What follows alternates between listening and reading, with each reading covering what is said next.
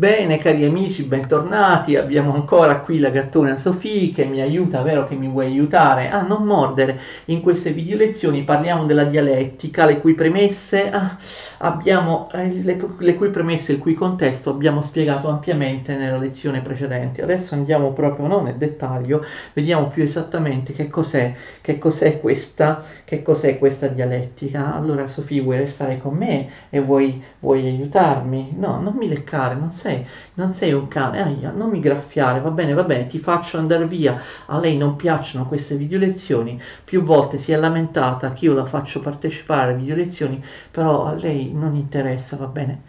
Vai, vai, Sofia. Allora, la dialettica viene identificata da Platone proprio con la filosofia. Il filosofo è il dialettico, non semplicemente nel senso che fa scaturire la vera realtà eh, attraverso un procedimento filosofico appunto dialettico, cioè dialogico, eh, attraverso il logos, attraverso il discorso, come diceva Socrate, sì, ci vuole sempre comunque il discorso, eh, la filosofia vive nel discorso, nell'oralità, nella confutazione, nel confronto di differenti argomentazioni, però dialettica assume il significato proprio tecnico, tecnico di eh, un procedimento ben preciso che è una diairesis, cioè una divisione di un'idea più generale o di un concetto più generale. Noi siamo abituati a pensare che quando Platone parla di un universale parli sempre dell'idea forma, cioè dell'universale visto come realmente esistente, come archetipo ideale, come ente ontologico nel mondo intelligibile, però nei dialoghi dialettici Platone non parla di idee, parla dell'uomo, del bipede, del quadrupede, del vivente, non dice che sono idee, potrebbero essere soltanto, attenzione, universali, universali linguistici, universali mentali, ok? Universali logici. Quindi facciamo attenzione eh, perché proprio Platone sta revisionando la teoria delle idee. Quindi, ora può anche darsi che quello di cui parla nella dialettica siano idee, che quelli universali non siano solo universali eh, logici o linguistici, ma siano esseri realmente esistenti, che hanno una realtà ontologica, che stanno, anzi la vera realtà, che stanno nel mondo intelligibile. Però Platone non lo dice esplicitamente, proprio perché lui mette in ombra, comunque non vuole, non vuole trattare primariamente la dottrina delle idee, sta sperimentando nuove eh, opzioni, quindi comunque diamo per scontato che lui parli delle idee.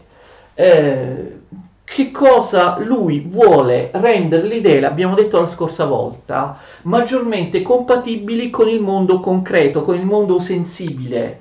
Fare delle idee qualcosa che somigli di più e che si possa più facilmente collegare agli oggetti del mondo sensibile. È discutibile che Platone riesca poi davvero a realizzare questo, però diciamo almeno ci prova. E quindi che cosa fa?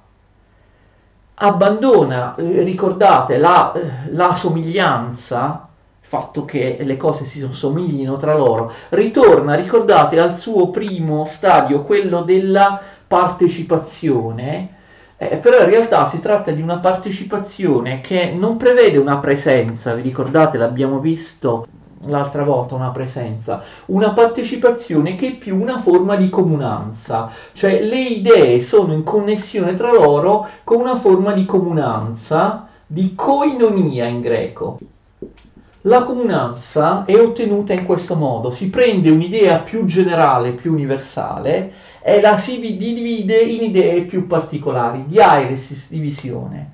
Poi bisognerà saper fare anche il processo opposto, prendere idee più particolari e metterle insieme in un'idea più generale, d'accordo? La synoxis, sinossi oppure sinagoghe. Però il momento privilegiato per Platone è la diairesis, la divisione. Vediamo un esempio così eh, capiamo meglio. Un esempio che viene fatto nel dialogo il sofista. Vi ho detto il sofista, il politico, il filebo, sono i dialoghi sono i dialoghi dialettici principali. Noi esaminiamo l'idea di uomo, d'accordo? L'idea di uomo. La metto qua sotto, si legge? Si legge appena. Eh, Platone non vuole più che le idee esistano isolatamente, separatamente l'una dall'altra, vuole metterle in connessione, ok? Vuole renderle più dinamiche, vuole renderle più compatibili col mondo sensibile, mettendo ogni idea in una precisa connessione con le altre, così come nel mondo sensibile gli oggetti sensibili sono in connessione gli uni con gli altri, almeno da un punto di vista logico, conoscitivo. Quindi, che cosa possiamo dire dell'idea di uomo? Noi dobbiamo partire da un'idea generale che in qualche modo la comprende questa idea di uomo, d'accordo? Cioè eh, dobbiamo saper risalire dal particolare al generale. Per esempio, possiamo partire dall'idea di essere vivente, ok? Cioè partiamo dall'idea più generale che ci viene in, mo- in, mente, che però abbia una connessione con l'idea di uomo, essere vivente. E poi procediamo, capite, a dividere quest'idea generale in idee più particolari finché arriviamo a uomo. Però attenzione, questa divisione, questa diaresis, deve, deve essere fatta in maniera abile. Soltanto un bravissimo filosofo, un valente filosofo, uno che si è impossessato veramente nel miglior modo possibile della della scienza dialettica può fare questo. Che significa? La divisione deve, deve, essere fatta bene, non deve essere precipitosa. Non tutti sanno dividere bene, dice l'arte della divisione delle idee, come l'arte del macellaio, che sa dove dividere, perché no, eh, la divisione corretta non è una divisione qualsivoglia, la divisione non è convenzionale, non si può dire che sia giusto, corretto dividere in quel modo, ma anche in quel modo. Dipende, dipende dai casi, dipende da come tu la vedi. Ognuno ha la sua opinione. No, la divisione corretta è soltanto una. Come quando il macellaio divide un pezzo di carne, lo divide eh, in maniera corretta per separare eh, all'interno di quel pezzo di carne altri due organi, per esempio dell'animale, pezzi di carne che si mangiano o si cuociono separatamente, che sotto la pelle dell'animale sono divisi già, però eh, c'è la pelle, quindi eh, non c'è alcuna, non c'è alcun segno di dove debba essere la divisione. L'abile macellaio, senza avere nessun segno sulla pelle, sa qual è il punto preciso dove dividere, dove finisce un organo dell'animale e dove inizia un altro. La divisione buona, valida, corretta è soltanto una è soltanto l'abile filosofo sa esattamente come dividere.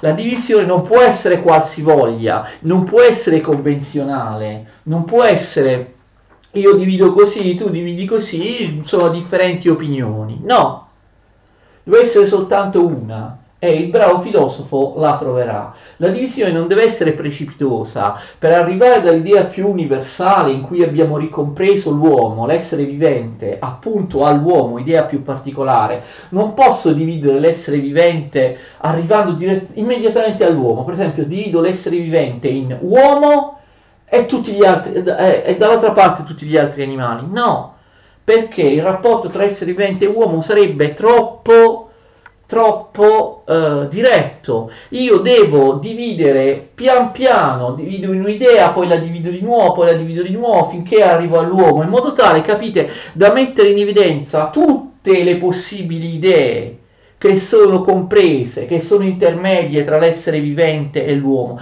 La divisione non deve essere precipitosa e ulti- arrivare immediatamente alla conclusione deve mettere in evidenza appunto tutte quelle idee intermedie che ci sono tra l'essere vivente e l'uomo. Quindi io non dividerò l'essere vivente in uomo da una parte e tutti gli altri animali dall'altra. Per esempio divido in selvatico e in domestico, d'accordo? Animali selvatici e animali domestici.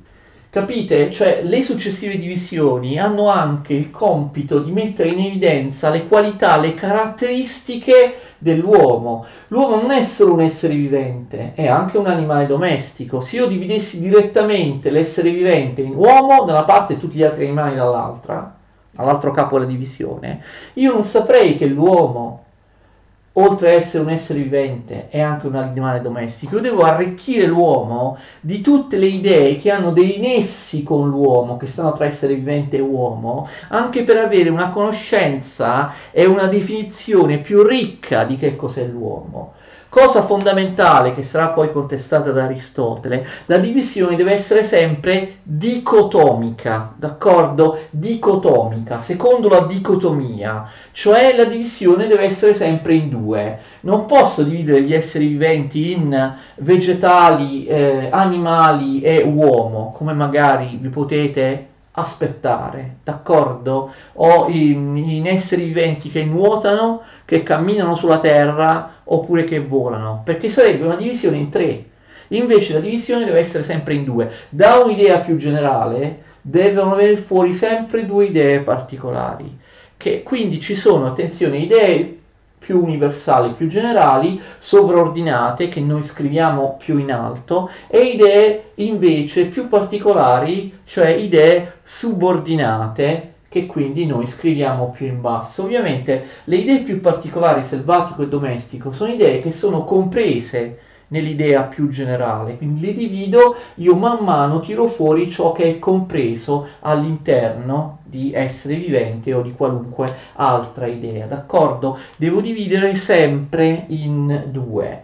Eh, queste sono ovviamente quelle cose che Aristotele chiamerà generi e specie. L'essere vivente è un genere rispetto al selvatico e al domestico, ma anche il selvatico e domestico, se tenete presente la dottrina aristotelica delle categorie, selvatico e domestico sono a sua volta generi rispetto alle specie nelle quali noi le dividiamo.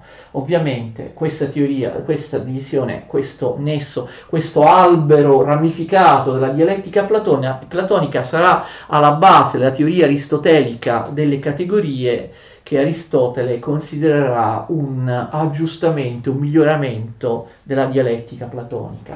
Cosa succede? Io tengo tra le due idee che abbiamo ottenuto, tengo in considerazione soltanto quella d'accordo che sta a destra, quindi magari avrei dovuto cominciare dall'altra parte, se no non si visualizza bene sulla lavagna, quindi ricomincio dall'altra parte, d'accordo? Esseri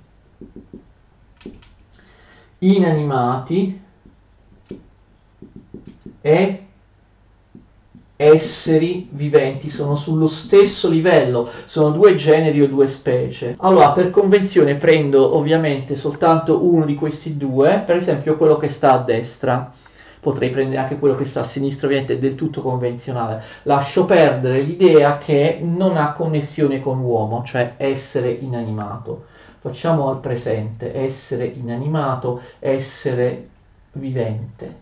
Prendo solo l'idea di essere vivente che ovviamente ha un nesso con l'uomo. La divido a sua volta in due, d'accordo? La divido in essere vivente che è selvatico, gli animali selvatici, e essere vivente che è domestico, ok? Anche qui prendo solo l'idea a destra che ha connessione con l'uomo, selvatico non ha connessione con l'uomo, divido di nuovo in due, trovo gli animali acquatici, l'acquatico, attenzione, e il terrestre. Metto sempre a destra per convenzione l'idea, l'universale, che è maggiore rispetto all'uomo e che ha connessione con l'uomo. Eh, gli animali terrestri li posso dividere in volatili e pedestri, ok? Tengo sempre buono a destra l'idea universale, il genere che ha connessione con la specie uomo, pedestre posso dividere in quadrupede e bipede, ok? Direte siamo arrivati alla conclusione, l'uomo è bipede? No, c'è un'altra divisione, secondo Platone i bipedi sono anche piumati, no, ci sono anche gli struzzi tra gli animali bipedi o altri animali che non sono l'uomo, quindi piumato e in plume. Di bipede in plume c'è soltanto l'uomo e quindi sono arrivato a definire l'uomo. Capite? La divisione deve essere fatta correttamente. Se io avessi diviso direttamente il bipede in uh, uomo e fenicottero, avrei sbagliato perché oltre all'uomo e al fenicottero c'è anche lo struzzo allora io per definire l'uomo devo trovare quell'idea particolare di uomo che sia un bipede, ma che abbia, capite, una caratteristica che gli altri bipedi non hanno.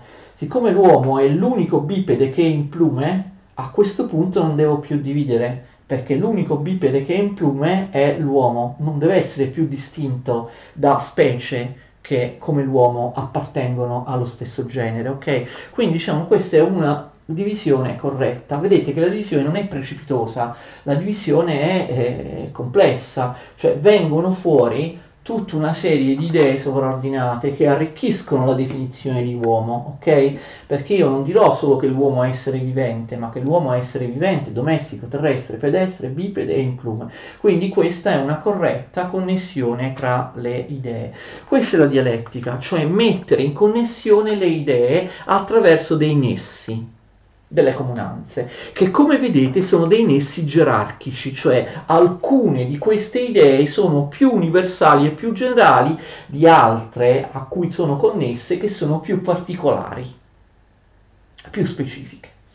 E inoltre mettere in evidenza non solo le idee che sono connesse tra di loro, ma anche le idee che non sono connesse con altre. Per esempio, acquatico connesso con domestico però acquatico non sarà più connesso con l'altra linea di divisione rispetto alla sua. Acquatico non è connesso con terrestre, con pedestre, con bipede, con plume e con uomo, ok? Quindi io metto in evidenza quali sono le idee connesse tra di loro, tutte quelle che vanno da essere viventi a uomo, perché ho seguito la strada verso l'uomo, la divisione verso l'uomo l'itinerario verso l'uomo, ma io ho messo in evidenza anche, tu, non proprio tutte, però alcune idee che non hanno, vedete, nessuna, da essere animato o piumato, tutte quelle che ho lasciato perdere sulla sinistra, non hanno nessuna connessione con l'uomo e se io procedo nella divisione anche a sinistra, vedete, le varie idee che non hanno connessione con l'uomo possono essere messe in connessione con dei nessi, con tante altre idee che non avranno connessione con l'uomo e con tutta la fila di destra.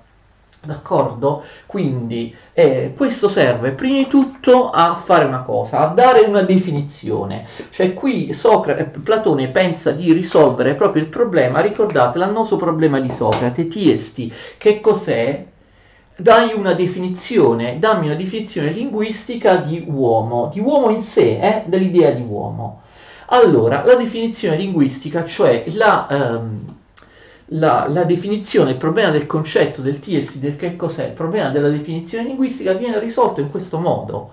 La definizione di ogni idea è data da tutte le idee sovraordinate, d'accordo? La definizione di uomo è eh, l'uomo è un essere vivente domestico, terrestre, pedestre, bipede e in plume. Questa è la definizione di uomo. La definizione linguistica quindi è formata da tutte le idee sovraordinate e universali, eh, generali che io ho dovuto dividere per arrivare all'idea eh, che mi interessava, che volevo definire, cioè uomo.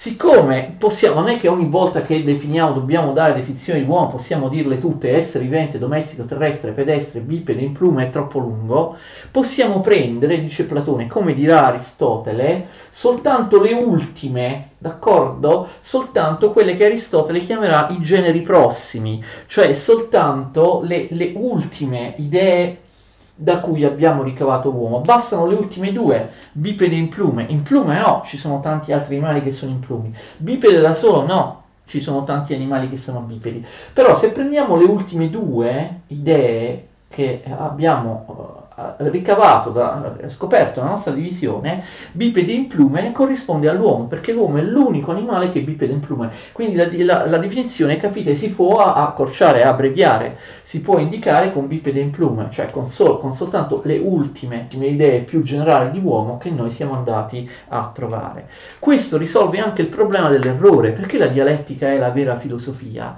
Perché la dialettica stabilisce se tu metti appunto le idee in connessione corretta oppure in una connessione non corretta.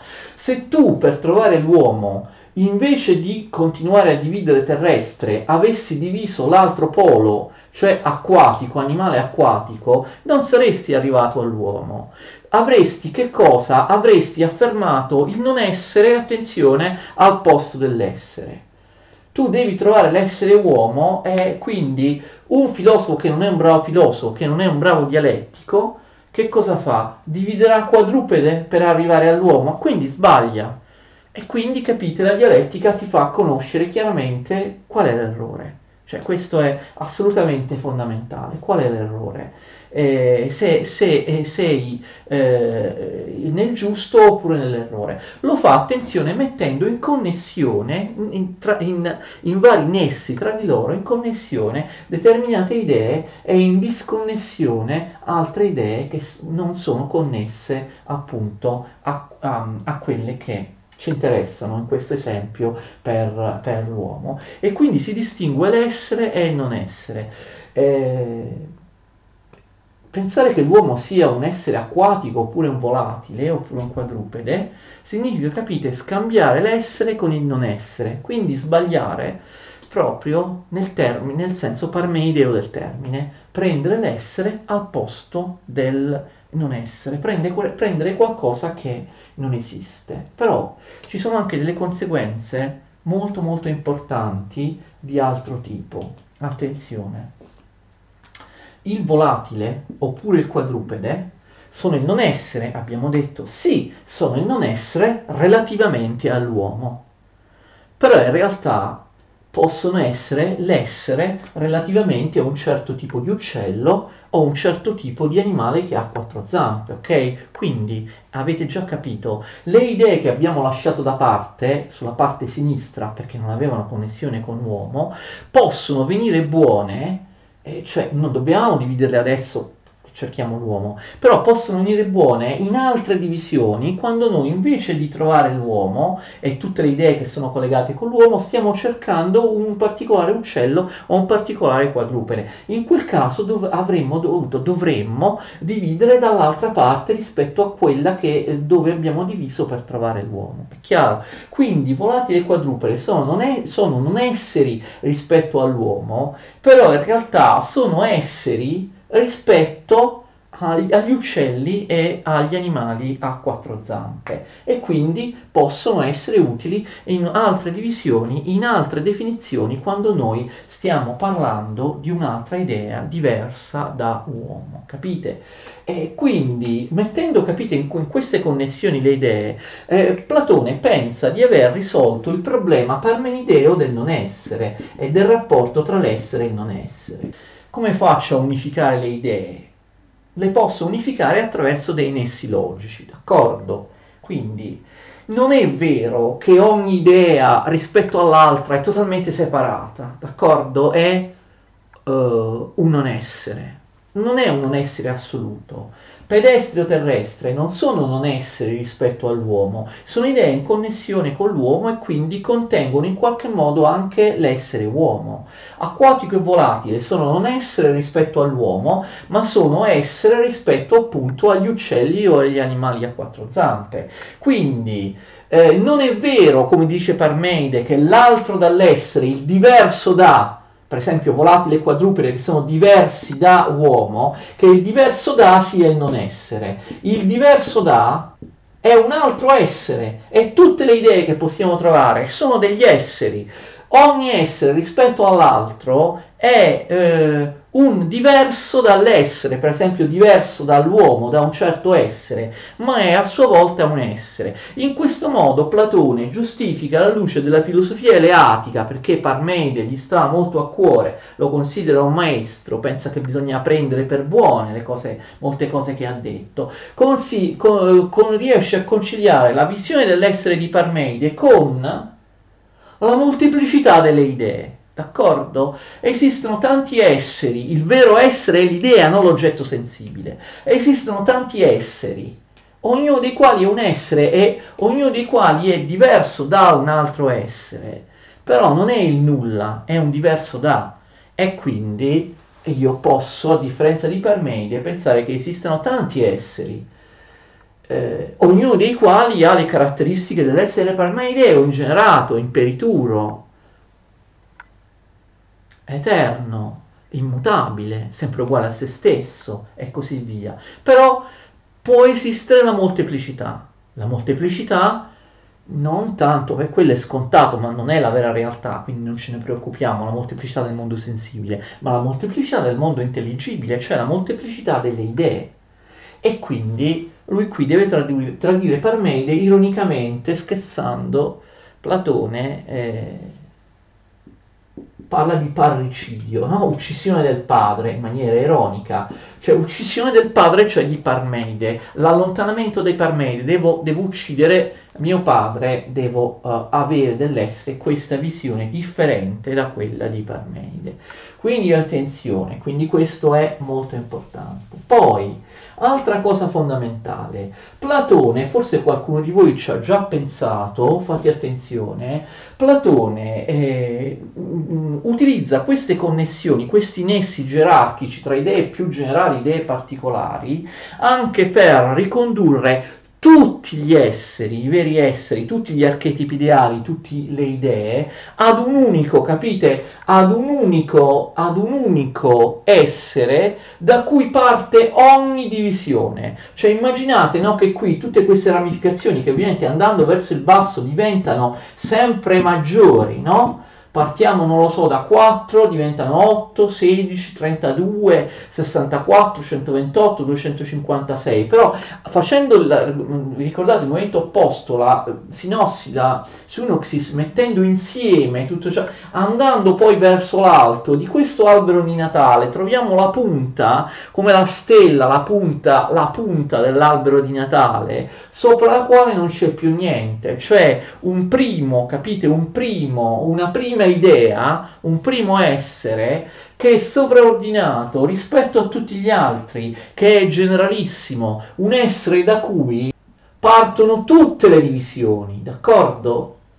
Che quindi in qualche modo unifica, sia pure logicamente, tutte le idee e forme, perché c'è qualcosa all'inizio da cui partono tutte le possibili divisioni. Capite? Cioè un essere generalissimo, un genere sommo, c'è un genere, capite, da cui si dipartono tutte le specie, ma un genere che non deriva da nient'altro. Quindi un genere da cui si dipartono tutte le possibili divisioni, ma che non deriva da nessuna divisione. È un genere primario, un genere sommo, d'accordo?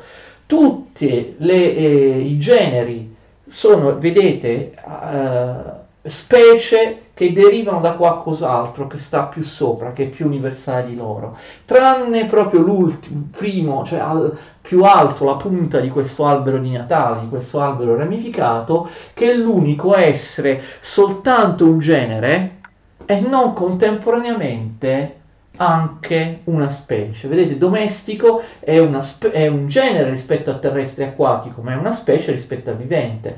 Pedestre è un genere rispetto a quadrupede e bipede, ma è una specie rispetto a terrestre. Come nelle categorie di Aristotele, il concetto di genere e specie è, è, è relativo, perché una cosa è un genere di qualcos'altro ed è la specie che deriva dalla divisione di qualcos'altro ancora. Mentre invece qui c'è un unico genere sommo ed è appunto l'idea di essere. Dall'idea di essere si dipartono tutti i... Eh, le specie, cioè essere vivente e essere animato da cui siamo partiti, possono essere uniti, possono essere considerati come eh, scaturiti da una divisione da essere. L'essere, l'idea di essere, è alla base di tutte le altre idee. Possiamo dividerla in essere vivente, essere inanimato e poi a sua volta queste due saranno divise in 4, 8, 6, 102, quindi sarà eh, il genere sommo, d'accordo? Da un punto di vista linguistico, ma possiamo anticipare, anche se Platone non lo mette in evidenza, lo metterà in evidenza Aristotele, c'è una corrispondenza. Abbiamo visto che già in Platone, però, qui c'è una corrispondenza tra ontologia e gnoseologia. No? Io conosco in questo modo e non sbaglio la conoscenza dell'uomo e posso definire cos'è l'uomo, lo conosco correttamente quando lo metto in connessione con tutte le idee sovraordinate nell'ordine in cui sono. Quindi, capite, la relazione tra i vari esseri ha anche un significato conoscitivo gnoseologico perché mi fa conoscere che cos'è l'uomo eh, quindi non è solo una relazione ontologica, ciò che è più generale rispetto più particolare, al più particolare mi dà anche una conoscenza di, di ciò che è più generale e di ciò che è più particolare.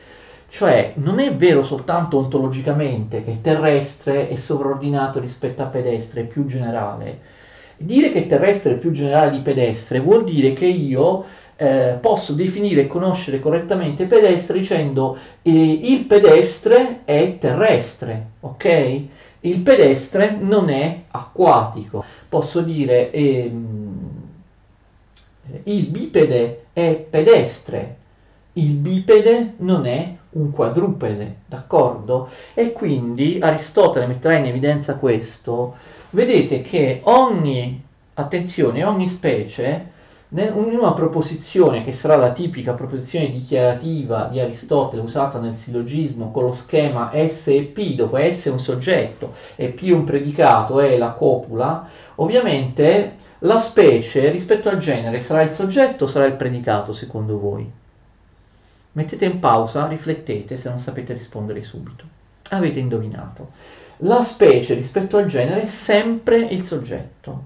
Cioè io posso dire il bipede è pedestre, il bipede è terrestre, ok? Posso dire l'uomo è in plume, l'uomo è bipede, l'uomo è pedestre. Uomo sarà sempre soggetto rispetto ai generi che saranno sempre predicati rispetto all'uomo. Posso dire l'uomo soggetto è in plume, è bipede, è pedestre. Tutto ciò che è sovraordinato, che è un'idea più generale, più universale, è un genere rispetto alla specie uomo, sarà sempre indicabile linguisticamente e logicamente come un predicato rispetto al soggetto. Non ha senso dire il terrestre è uomo, il pedestre, il bipede è uomo. Non è vero che il bipede è uomo, che l'implume è uomo. No, non puoi usarli come soggetti. Rispetto a uomo che è più sotto di loro, che è derivato dalla divisione di, di, di questi, eh, sono sempre oggetti, sono sempre predicati. L'uomo è in plume, l'uomo è bipede, l'uomo è pedestre, capite? Quindi, attenzione, eh, il, il genere sommo ha ovviamente una facoltà che tutti gli altri generi e tutte le altre idee non hanno, è il predicato di tutte le altre idee. Io posso dire, vedete, l'uomo è in plume, l'uomo è bipede, l'uomo è pedestre, ma non posso dire l'uomo è piumato, l'uomo è quadrupede, l'uomo è volatile. Domestico sarà il predicato, potrà essere detto domestico di terrestre, di pedestre, di implume, di uomo, ma non potrò dire domestico di inanimato, per esempio, perché non c'è una, uh, una connessione, d'accordo? Eh, quindi... Um, cioè, spero di essermi capito, ogni essere, prendiamo per esempio in plume, potrà essere detto di ciò che deriva dalla divisione di questo essere in plume, ma non potrà essere detto di ciò da, eh, che non ha nesso con implume. Cioè io non posso dire l'implume è un uh, acquatico, l'implume è un selvatico, d'accordo? Perché non c'è connessione con implume. Forse con uomo riesce meglio. Io non posso dire l'uomo è quadrupede, l'uomo è volatile, l'uomo è acquatico, perché non c'è connessione. Eh, acquatico può essere detto solo di alcuni esseri, quelli che derivano dalla divisione di acquatico ma non di tutti gli esseri. Invece, ovviamente, l'essere sommo, il genere sommo, da cui derivano tutte le divisioni, da cui derivano tutti gli altri esseri, è l'unico essere che può essere in connessione, capite che è annesso, che può essere detto di qualunque altro essere. Posso dire il pedestre è un essere, il volatile è un essere, il selvatico è un essere, l'essere vivente è un essere, l'essere inanimato è un essere, qualunque cosa è un essere, perché essere è un genere che non può essere una specie non deriva da altre divisioni. Dall'essere si dipartono tutte le possibili divisioni, quindi tutti, tutti, tutte le idee che trovo, qualunque idea, derivano dall'essere e hanno una connessione tra l'essere. Quindi l'essere è l'unica idea che può essere predicato di qualunque soggetto, mentre invece eh, altre idee possono essere predicati soltanto di alcuni soggetti e di non altri, e non di altri. Spero di essere chiaro. Quindi qui Platone arriva ad un'unificazione. Tutte le idee hanno connessione con alcune eh, e non connessione con altre. La dialettica ti fa vedere quali sono le connessioni o la mancanza di connessione. Però ti dice anche che tutte le idee possono essere ricondotte ad un'unità, cioè tutte le idee ponendole in questi nessi gerarchici, derivano dall'essere, cioè tutte le idee sono un essere, tutte le idee sono riconducibili dal molteplice a un'idea sola, cioè all'idea di essere che è il genere sommo. Quindi vedete, questo modo per connettere le idee tra loro rende le idee più plastiche, rende le idee più, eh, diciamo, vicini, almeno Platone forse si illude di questo, agli oggetti della natura, agli oggetti sensibili, le mette in connessione dà ulteriori specificazioni che non ci sarebbero se un'idea venisse considerata in maniera separata, in maniera totalmente estranea alle altre idee. Ok? Eh, c'è però una questione. Nel sofista Platone dice che il genere sommo non è soltanto uno, l'essere, che ci sono cinque. E quali sono gli altri quattro? Gli altri quattro sono uguale diverso e eh, quiete movimento. Voi direte ma non è vero.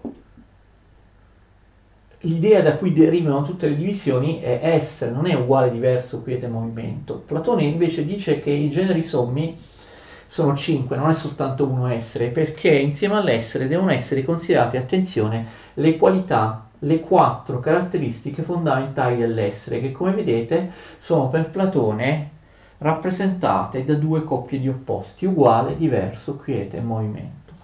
Questo permette appunto alle idee di essere un pochino più eh, inerti e, e statiche.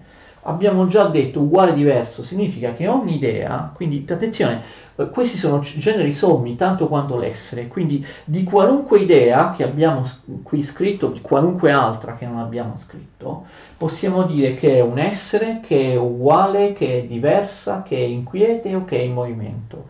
Perché come abbiamo visto il genere sommo, in questo caso i cinque generi sommi, sono gli unici generi che sono in connessione con qualunque essere.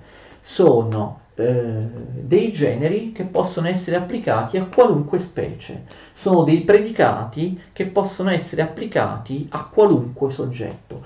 Quindi qualunque idea è un essere, ma è anche uguale, è anche diversa, è anche quiete, è anche in movimento ha queste quattro caratteristiche fondamentali, non solo di esistere, cioè di essere come Parmenide, ma anche di essere uguale a se stessa, per esempio l'uomo è uguale a se stesso, ma anche, come abbiamo già detto, già detto, di essere diversa dalle altre idee. L'uomo è uguale a uomo, ma l'uomo è anche diverso da piumato, quadrupede, volatile, ma è diverso anche idee, dalle idee con cui è in connessione. Uomo è diverso da implume, bipede, pedestre, domestico, eccetera.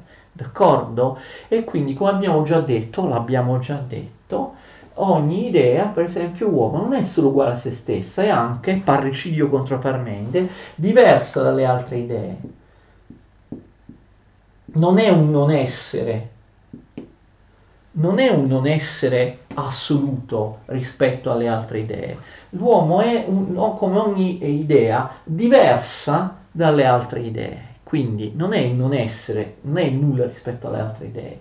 È, eh, può essere pensata in connessione oppure in disconnessione con tutte le altre idee dicendo l'uomo è diverso da.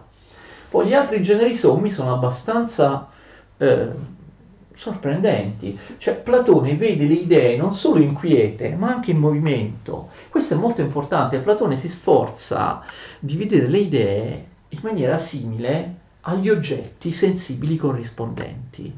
Un cavallo mi dà l'idea del cavallo non solo quando è inquiete, anche quando è in movimento. E quindi se il movimento è la caratteristica di qualunque essere, come è la caratteristica di qualunque essere, deve essere anche la caratteristica del suo archetipo, dell'idea forma corrispondente. Quindi anche l'idea di cavallo, per quanto sia strana, è in movimento. Ma come? Voi avete detto, ma ah, sei immutabile, eterna, sempre uguale a se stessa, come può muoversi? L'essere parmedio può muoversi? No, eh, sia Parmenide, sia Melisso, sia Zenone dicono che l'essere non può muoversi e invece secondo Platone per qualche motivo può muoversi. Sembrerebbe contraddittoria no, questa cosa, perché come può muoversi? È immutato, tra l'altro è intelligibile, no? non occupa uno spazio, non è un ente materiale, come può quindi l'idea di cavallo che è un archetipo intelligibile, puramente mentale, eh, come può muoversi? Eppure Platone dice che tutte le idee sono inquiete, ma contemporaneamente partecipano anche del, del, della caratteristica contraria, sono in movimento. Quindi questo è uno sforzo, magari non sarà il massimo, direte voi, ma è uno sforzo, come abbiamo visto, come Platone aveva fatto con uh, altri strumenti, con l'eros oppure con l'anima, è l'ennesimo tentativo di rendere le idee più simili a quelle degli, a quel, al, agli oggetti sensibili corrispondenti, alle copie evanescenti apparenti del mondo sensibile. Ma voi mi direte, ma è proprio così? Noi finora abbiamo parlato soltanto di idee, ok, si mettono in connessione, ok, sono eh, in comune, sono diverse dalle altre idee, non sono il non essere, si mettono pure in moto, eccetera, ma sempre idee sono. E questo è il problema, lo scacco che subisce Platone, cioè eh, riflettendo, puoi riflettere e puoi aggiustare quanto vuoi delle idee universali, sempre idee universali rimangono non scendono mai nel particolare, nell'empirico, nel concreto.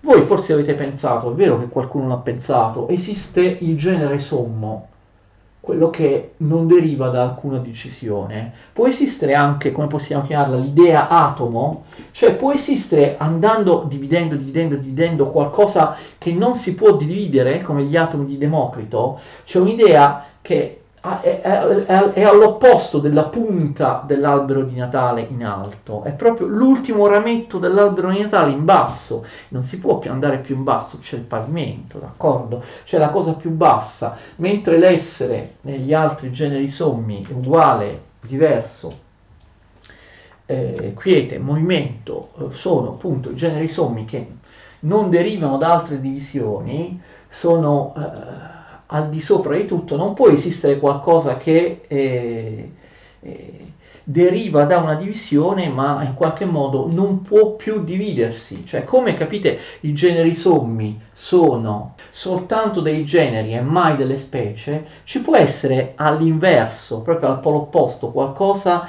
che è soltanto specie e non è mai genere, qualcosa che non può più dividersi in niente.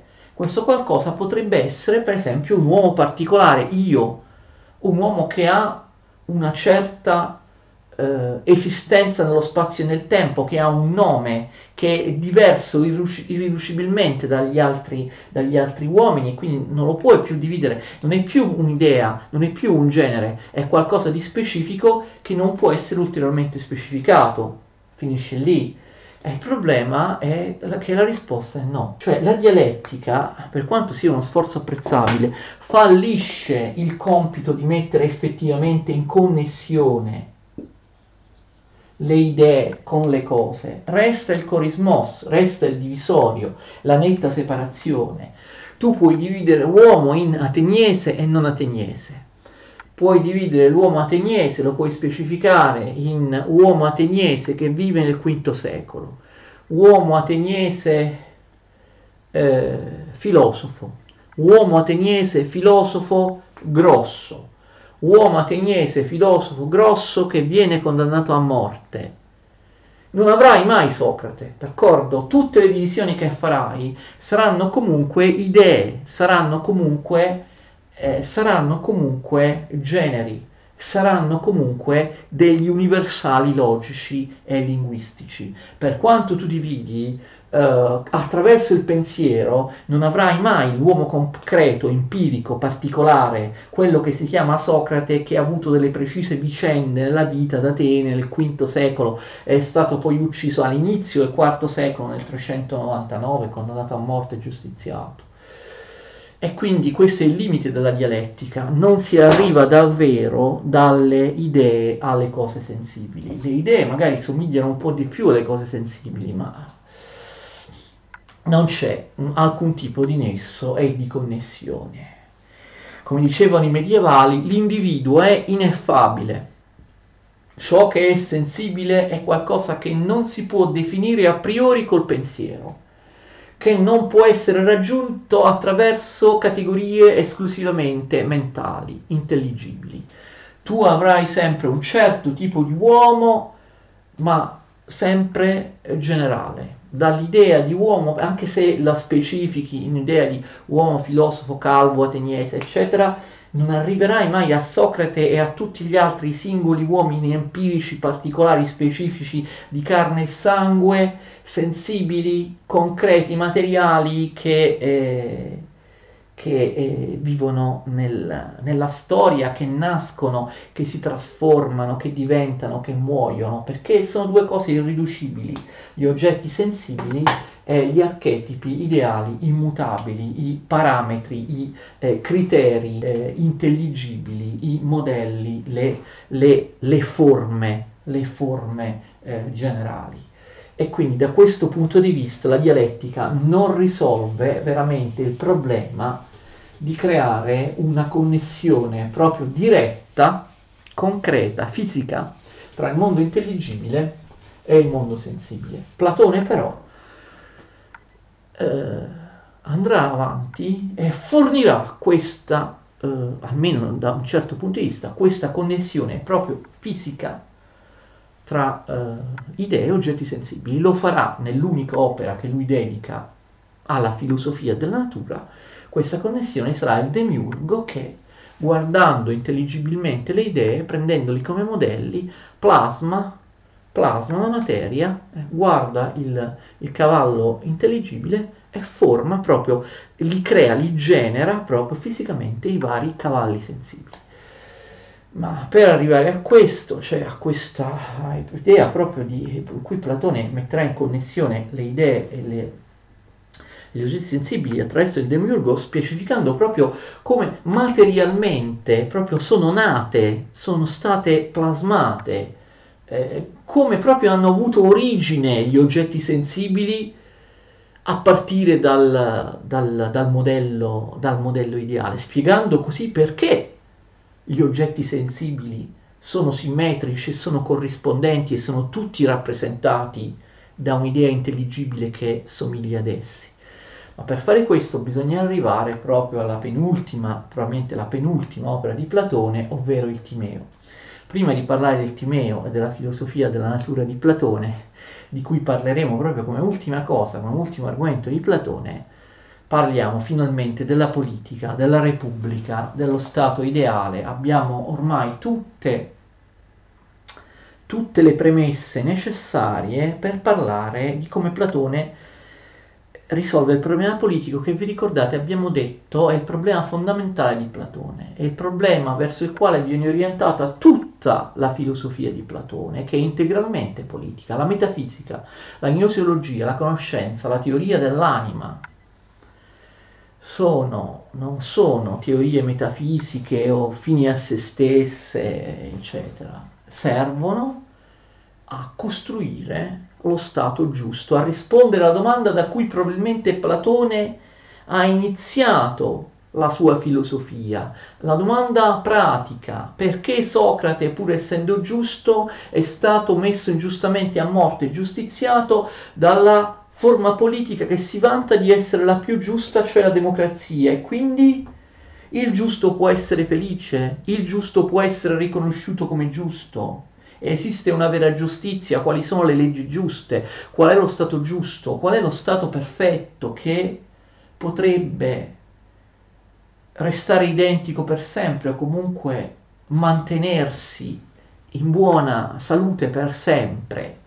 Per rispondere a questa domanda, a cui Platone risponde la Repubblica, che inizieremo a vedere dalla prossima lezione, non basterà una lezione per parlare della famosa opera di Platone, Repubblica sullo Stato ideale, per rispondere a questa domanda noi però abbiamo avuto bisogno preliminarmente di parlare della metafisica, della gnosiologia, dell'anima eh, di Platone, delle idee, delle cose sensibili, di come l'anima conosce le cose sensibili, soprattutto di come l'anima del filosofo conosce il bene, il bene in sé, perché soltanto conoscendo il bene in sé il filosofo, che deve insieme agli altri filosofi governare, eh, essere il reggitore dello Stato, soltanto conoscendo il bene in sé, il filosofo può mettere in pratica il bene in uno stato perfetto, passando dalla sofia, dalla sapienza, dalla conoscenza intellettiva del, del bene, alla fronesis, alla saggezza pratica, al mettere in pratica la conoscenza del bene in uno stato che sarà organizzato